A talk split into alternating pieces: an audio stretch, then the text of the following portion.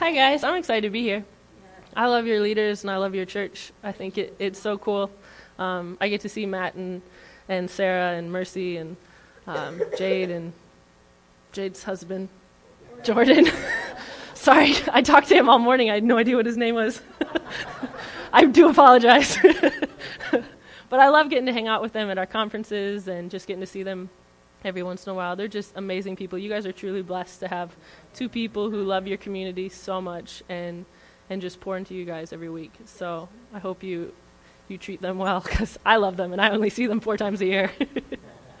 Anyways, um, I'm excited. Uh, God put on my heart this morning to talk about um, just our purpose and to talk about what He's called us to do and where He's called um, called us to be, and to not think small about our lives. I think a lot of us um, we kind of look and we go, well, I'm not Billy Graham or I'm not Bill Johnson or you know I'm not Reinhard Bonnke saving millions in Africa. So my life doesn't really have impact, and it doesn't really, you know, it doesn't. Maybe it doesn't matter as much as some other people. There weren't angels when I was born. No one got prophetic visions of the life I would lead. and yet I think it's really important that we all recognize the importance of who we are. Um, I truly believe um, in Esther, um, Malachi tells her um, that what if you were made for such a time as this? And I believe that applies to each and every single one of us, um, that you were made for exactly where you're at. And I want to study actually uh, Caleb. I forgot my phone. Um, because I believe when you look at his life and you look at who he was and you look at what he did, you're, you, can, you can learn so much by studying someone. You can learn so much by just looking at who they are and what they're capable of. And Caleb is a unique individual because he, didn't, he was never, uh, he never heard God's voice directly. So in the Old Testament, um, you were basically, once in a generation, someone heard the voice of God, basically.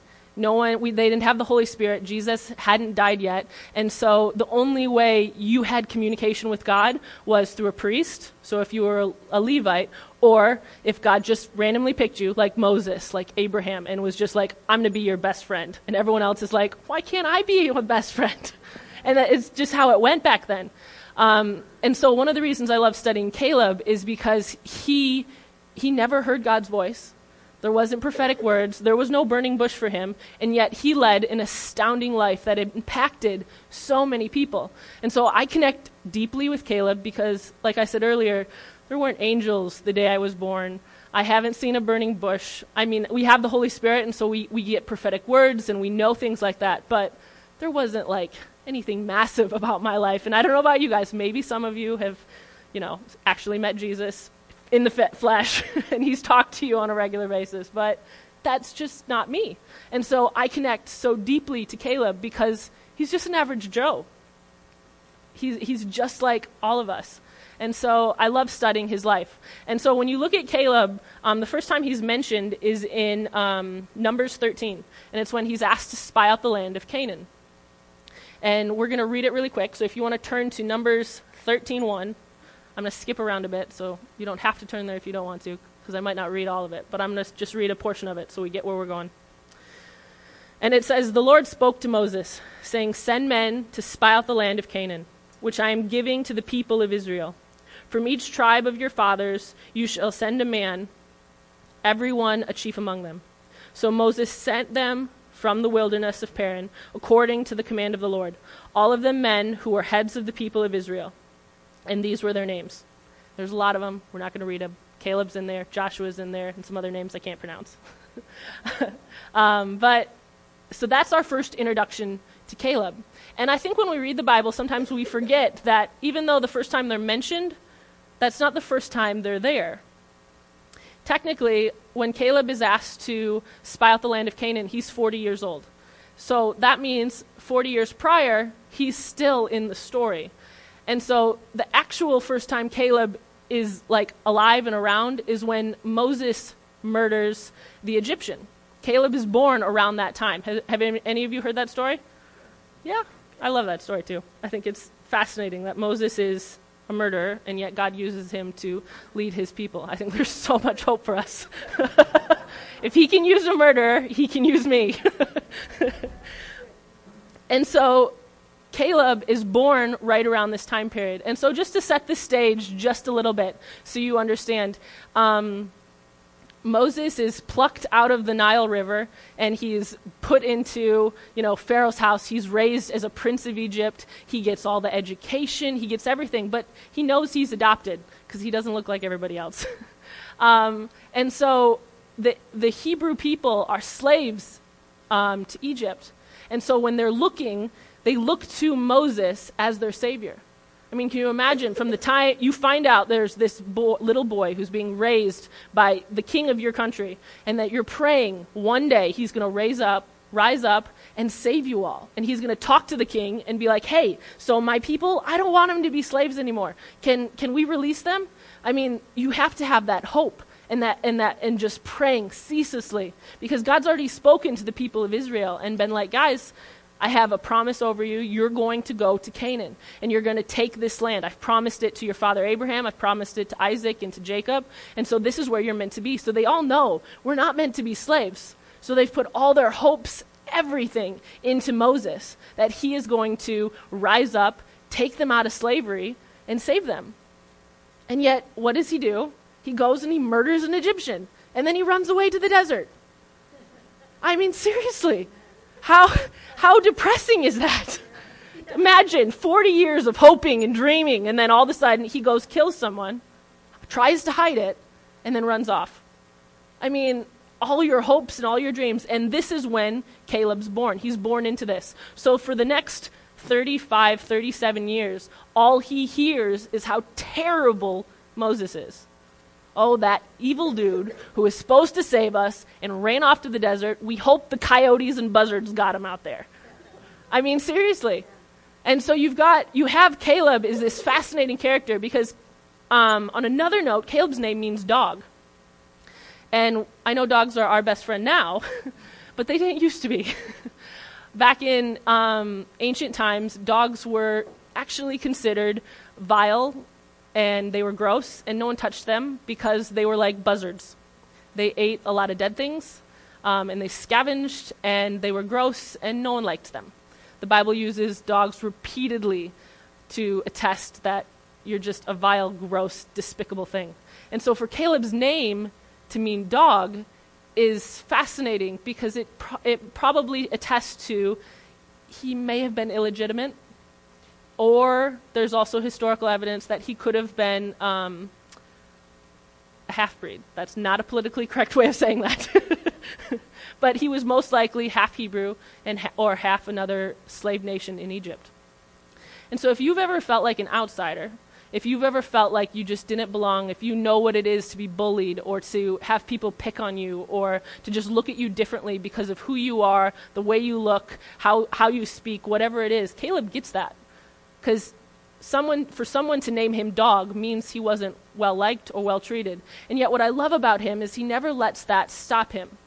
Caleb for some reason gets God. He's never heard his voice. He's never anything. And yet he intrinsically knows that God is a God who keeps his promises. He knows God loves him. He knows that one day God is going to take his people out of slavery. And they're not going to have to be slaves anymore. And the reason we know this is because when Moses shows up, around the time that Caleb is 35, 37 years old, he follows him and he, he supports him. I don't know about you, but if the murderer showed up and was like, So, guys, um, I, I uh, had this weird experience in the desert. There was this bush and it was on fire, and I heard the voice of God. And uh, he told me to come back here and take you all out of um, Egypt because he doesn't want you slaves anymore. So I know I killed someone, and I know I lied about it, and I know I ran away 40 years ago. But who wants to follow me? yeah, no. be like O.J. Simpson showing up and being like, guys, I heard God. I had this magical experience with Jesus. You are all meant to go to the Antarctic and start a new country. Who's on board? I mean, no. Who's dumb enough to be like, yeah, OJ, you know God?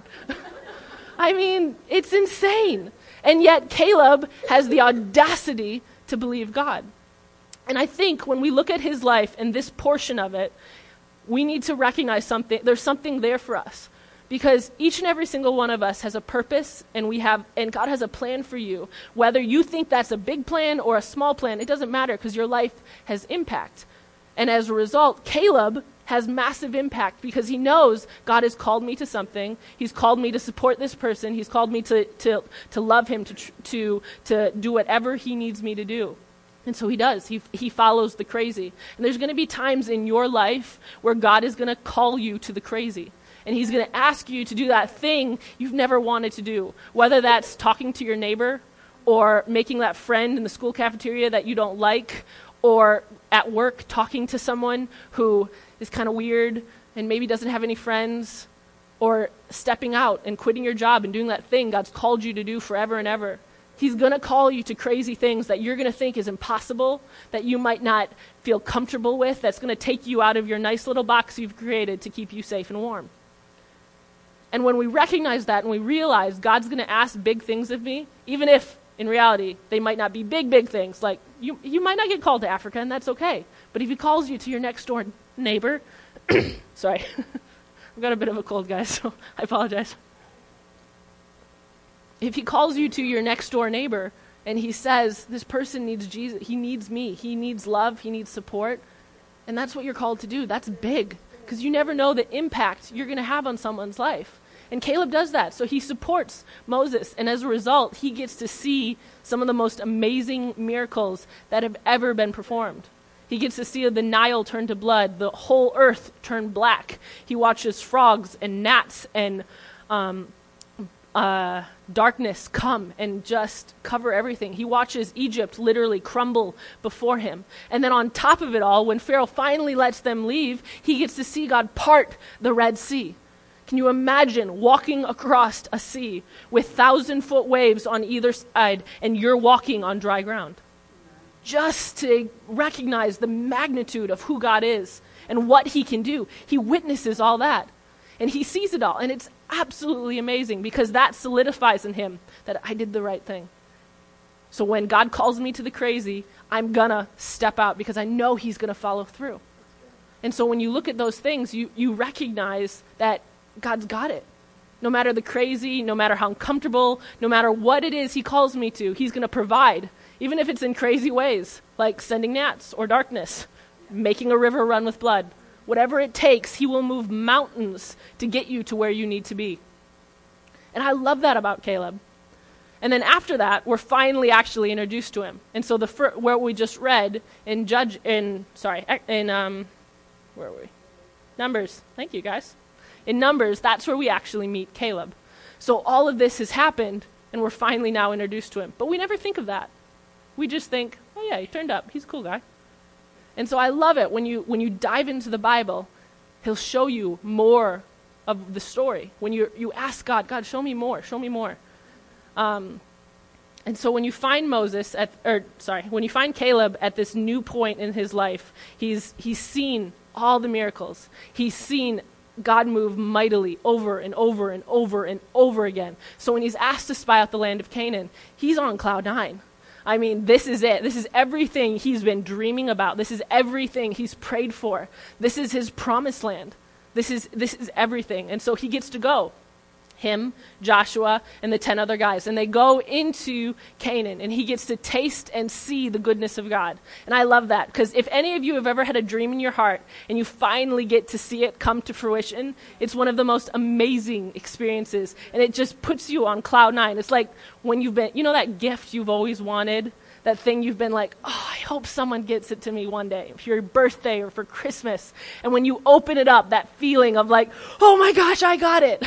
It's, it's just that excitement, whether it's a new computer or an Apple Watch or, or an art set or whatever it is, that thing, even if you can remember as childhood, that, that gift you always wanted when you finally got it, how excited you were. That's how Caleb felt times 10. Because he's getting to see the goodness of God. Because God promised this to his great, great, great, great, great, great grandfathers. And he's been a slave for 300 years, and yet here he is seeing the goodness of God. And I love that. And so he walks around with Joshua and the 10 other guys, and they see the goodness. They see the hills are green and they're perfect for being able to farm and they're perfect for their sheep and their cattle. They see the cities and they're perfectly designed. It's like they were built for them. They're gorgeous. The land is amazing. It's everything he could ever dreamt or hoped for. I mean, they literally carry back a cluster of grapes this big. It takes two men to carry it. I mean, guys, those are big grapes. it's going to feed my family for a week, and there's 12 of us. and so he gets to see all the goodness that God is like, see, I told you, I have it all for you. And then he goes back and he's so excited. Him and Joshua are like, dude, God's so good. I'm excited. Can't, you, how, I can't wait to tell everybody how good God is. We finally get to go here. And so they go, and we all know what happens. And it's the saddest thing. It absolutely breaks my heart. Because they go and they give a report, and, it, and, it, and they let fear and they let disbelief cloud the promises of God and the people of Israel, rather than trusting the God who parted the Red Sea, trusting the God who took them out of slavery, trusting the God who, who took them out of their mire and their filth and the, and the mess they were in and brought them to a, the border of the most gorgeous land in existence, they said, No, let's go back and be slaves. And it's just heart wrenching to me because I feel like in our lives, there's so many times where we just tiptoe right up to that promise and we look at it and we go, No, I can't take it. And we step away. And God's calling you not to let fear or doubt or identity issues, whether it's self worth, whether it's anger or bitterness, whatever it is, He's calling you to take what is yours. He's get, put promises and purpose and dreams and plans and visions in your life. And He's waiting for you to be like, yeah, okay, I can take it. But the problem is the Israelites don't, and so they're cursed to wander the desert for 40 years. And we all know that story. But what I think is fascinating is when we look at Caleb's life, he, he stood strong. He stands and he says, No, guys, we can take this land. And he fights for them and he fights with them. And He says, Guys, we can do this. We can take the land. But because they let fear and disbelief stop them, he's punished as well.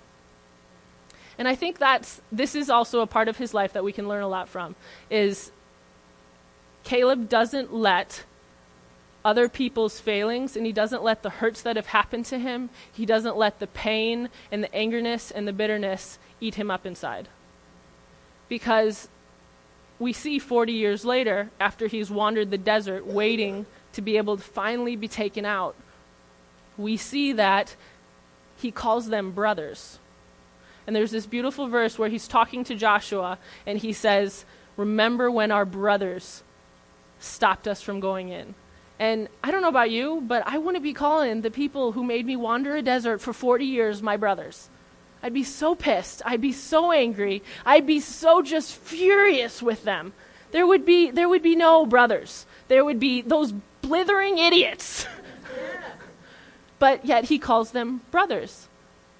And I think the reason that Caleb lived as long as he did, it says when he, w- he, he was cursed to wander the desert for 40 years with the Israelites at the age of 40. And by the time he was 80, he was finally allowed into the promised land. But it says that he was just as strong at 80 as he was at 40. And I believe God preserved him. And I believe God literally let him maintain a certain eternal youth because he didn't let bitterness, anger, and resentment fill his heart. And I think a lot of us, the reason we struggle with being able to get into our promised land, be able to get into the purpose, the dreams, the vision, the plans God has for our life, is because we let anger and resentment and bitterness fill up our hearts.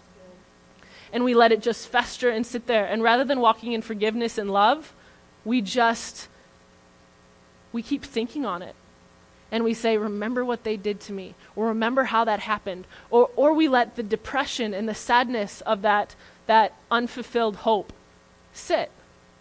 I don't know if you've ever had a dream that hasn't come to pass yet, and you've been waiting years, and you've been waiting years, and you've been waiting years, and you're like, God, when is this going to happen? And sometimes that, that deferred hope, that, defer, that, that you haven't been able to have it yet, that can cause bitterness and it can cause anger in your soul and it can hinder you from walking in all God has for you. But if you, like Caleb, walk in forgiveness and you trust God no matter what, He's going to take you exactly where you need to be. Because that's exactly what He did with Caleb. He lets him, he walks through the time of hurt, hurt and pain and grief, and he wanders the desert with a bunch of angry, upset people. Caleb and Joshua and Moses put down rebellion after rebellion after rebellion after rebellion because the Israelites realized what they'd done and they wanted the promise. They didn't want to wait for it anymore. And so he has to deal with angry people for 40 years. But he doesn't let their anger and their resentment fill up his heart. And as a result, God pre- pre- preserves him. And he keeps him young so that he can still have the glory of what it would have been back here. And I love that about that story. Because no matter what, no longer how you can, how long you have to wait, no matter how long um, it feels like it's just taking too long, or if there's been other people who have affected your dreams or your vision or your or your purpose for you, God still redeems it if you keep a pure heart before Him.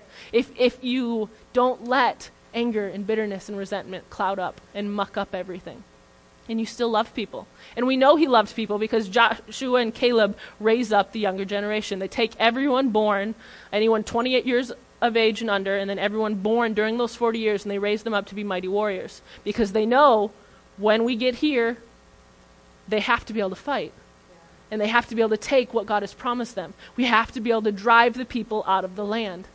And so there's that aspect as well. So once the 40 years have finally come, Caleb and Joshua have raised up this mighty army. They haven't let bitterness and anger cloud them, and they finally, once again, have a chance to walk into the purpose of God and the promise that God's given them. And so they're finally there. And what I love about Caleb here is that he asks Joshua for the hardest thing. And I think that's just one of the craziest things that he does is after after 40 years of waiting and wandering, the very thing that he was terrified, that the Israelites were terrified to take. Um, it was called a place called Hebron. It's where the when they said that they looked at us and they and we were like grasshoppers before him. That's how big they were. Um, they were the Anakim, and they were su- they were basically giants. They were just really tall dudes. um, but they were terrified to take this place, and it was called Hebron. And Caleb chooses to take Hebron. He asks Joshua specifically, "Hey, I want to take Hebron. I want to take the place that has caused the most hurt, that's caused the most damage, the place that put the most fear into everyone. I want to take that. And what I think we need to do is when we realize God's finally thrown open the doors and our promise is right before us, and the dream and the purpose, we see, oh my gosh, the doors have finally opened and I can walk through. We need to think big. And we need to not keep ourselves small and little, but we need to think really, really big and be like, the bigger the better. I'm going to take down the biggest portion. And that's exactly what he does. He takes down Hebron and he drives all those giants out of that place. He goes, This is my town. God promised me, get out. and that's what we're all called to do. We're all called to be like, God, you've opened the door, but I'm, I want more. I want bigger. I want the best. One of the things um, I heard recently was Reinhard Bonnke. Someone was talking to Reinhard Bonnke. Um, he's an evangelist in, in Africa, if you don't know, and he saved, I don't know, close to probably a billion people. the man is unstoppable. Um, but he's, he's passing over his baton, and he's handing his ministry over to another man currently. And he was recently asked, why, if you could go back, what would you have done differently? Now, we're talking about a man who saved millions of people, and his like changed the face of this planet. And he says, I wish I would have thought bigger. Can you imagine that? He's done more than I can imagine in my life, and he wants more still. I'm like, dude, okay, yeah, my brain's got to get bigger. And that's exactly what Caleb does. He goes, I want bigger. I don't want just this little part I don't want the little part where there's no scary men where that I have to push out. I just want this, this little portion right here. No, he goes, no. I want the biggest, I want the best, and I want to push out everything that wasn't supposed to be here. And that's what we're called to do. When God gives you the promise and your doors finally open and you've done all the hard work of preparing, of getting ready, of preparing yourself, preparing others, and the doors are finally flung open, don't be afraid to ask for more. Don't be afraid to be like, God, I want the best. I want bigger. I don't want just what my mind can contain. I want more. I want more and I want more. because that's where it's going to take you even further. And I think when you look at that and you look at Caleb's life as a whole, you see someone who just loved God. You see someone who stood on his promises and said, Yes and amen. God, whatever you have for me, I'm for it. Whatever you ask of me, I'll do it. I will walk in total and complete obedience. I will be respectful and honoring to the people above me. I will, I will fight every battle you put before me. I will love with an open heart. I won't let bitterness and envy and anger and resentment cloud me, but instead, I will walk forward in everything you have for me with a clear conscience and a pure heart. And because of that, he literally changed the face of this world. Without Caleb, where would we be? Because the Israelites didn't do what they were supposed to. After failing for 40 years, they still refused to push out all of Canaan. And as a result, they had thorns in their flesh for years. But Caleb pushed out everything in his sphere. And I love that because we are called to be more. We're called to do everything He's put in your heart to do. And it doesn't matter if you think it's just a small little thing, it doesn't matter if you think it's a big, big thing and you can't do it. Remember that God has you exactly where you're at just so for a time as this. Your impact will always be bigger than you can imagine. And one of the things I love so much is I wouldn't be standing here if my grandma hadn't got saved two, uh, I don't know, 50 years ago. My family was Catholic on both sides they they they loved god but they didn't have a revelation on what it is like what we do right now. They walked in a lot of religion they walked in a lot of traditions and that that that's fine but i wouldn't have the freedom and the ability to do what i'm doing right now if my grandma hadn't gotten saved. And so she might think her life is small she might think her impact is menial but i stand before you today because of her you don't know the impact you have on people. You don't know the ripples that your life create. You don't know the change you might be doing in someone else. Someone had to bring Reinhard Bonnke to Jesus. Someone had to tell Billy Graham who, what the gospel was. There's always that one person. And when you get to heaven, it's not going to be how many people did you save? It's going to be God going, did you do well with what I put in your hands? Did you pursue the dreams and plans and purposes I put in your heart? Did you stand before me with a pure, holy heart, eager to do whatever I put in your heart? And so that's, that's basically it. We look at the life of Caleb, and I love him because he was an average Joe who loved God, walked in obedience, and pursued everything he had all the dreams, all the purposes.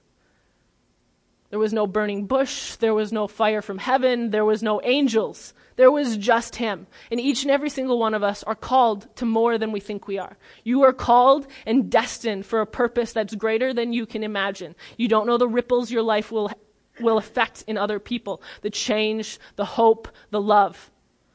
And it's a beautiful thing when we're in heaven one day and we can look down at the tapestry of our life and we can look down at the effects we had and being like, yeah, I'm here today because you did this. Or I'm here today because of this one person you spoke to who then spoke to this person who then loved this person and that's how I'm here. I mean, God's going to lay it all before you and you're going to be mind boggled by the impact your single life can happen, can have. And so that's just what I want to encourage you with today. Is you can lead a, an amazing life no matter where you're at, no matter what you think you're capable of. If you walk in everything God has for you and you just love Him entirely and say, God, whatever you want, I'll do. And you follow after that dream and that vision and that promise He's put inside your heart, your life is going to be radically changed and it's going to be better than you could ever imagine. You will be on an adventure that you will love every second of every day. So I'm just going to pray really quick as we end.